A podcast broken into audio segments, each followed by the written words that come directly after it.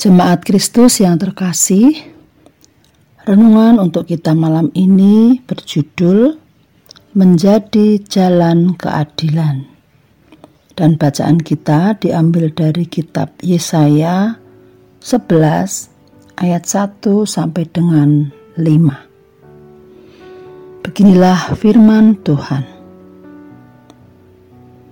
Suatu tunas akan keluar dari tunggul Isai dan taruk yang akan tumbuh dari pangkalnya akan berbuah. Roh Tuhan akan ada padanya, roh hikmat dan pengertian, roh nasihat dan keperkasaan, roh pengenalan dan takut akan Tuhan.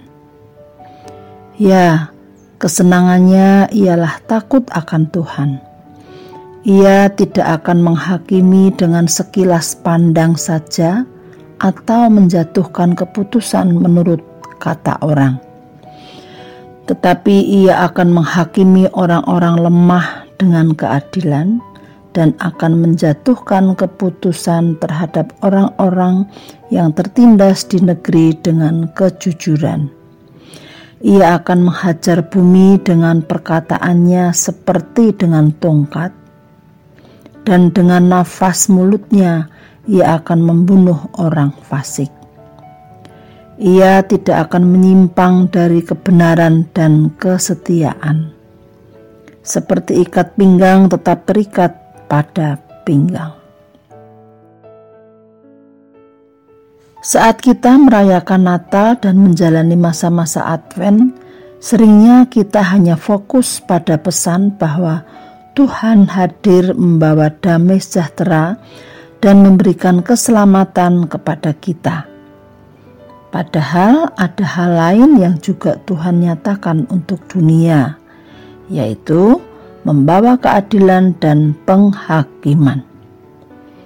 Pesan ini jarang diperdengarkan karena ada kesan menyeramkan bila kita berbicara tentang keadilan dan penghakiman rasanya jadi menguras sukacita Natal.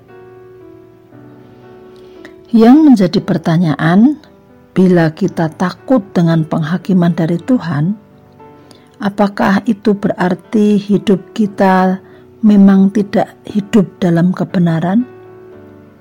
Atau karena kita menilai bahwa hal-hal tersebut dikabarkan nanti saja? Karena akan membuat Natal menjadi sebuah momen yang tegang, bukan momen riang gembira. Rasanya kita juga harus fair dengan ini. Semua harus kita kumpulkan dan wartakan. Bahwa Kristus membawa kehidupan, damai sejahtera, sekaligus menyatakan keadilan bagi semua orang dan mengadakan penghakiman bagi dunia. Kalau hidup kita dalam kebenaran, harusnya ini justru membawa sukacita. Kita akan hidup dalam terang firman Tuhan tanpa khawatir akan terperosok dalam dosa. Jalan keadilan Tuhan tidak berat sebelah. Jangan takut bila hidup kita sudah ada dalam kuasanya. Demikianlah renungan malam ini. Semoga damai sejahtera dari Tuhan Yesus Kristus tetap memenuhi hati dan pikiran kita. Amin. Jemaat yang terkasih, mari kita bersatu hati menaikkan pokok-pokok doa yang ada dalam gerakan doa 21 GKI Sarwa Indah. Mari berdoa.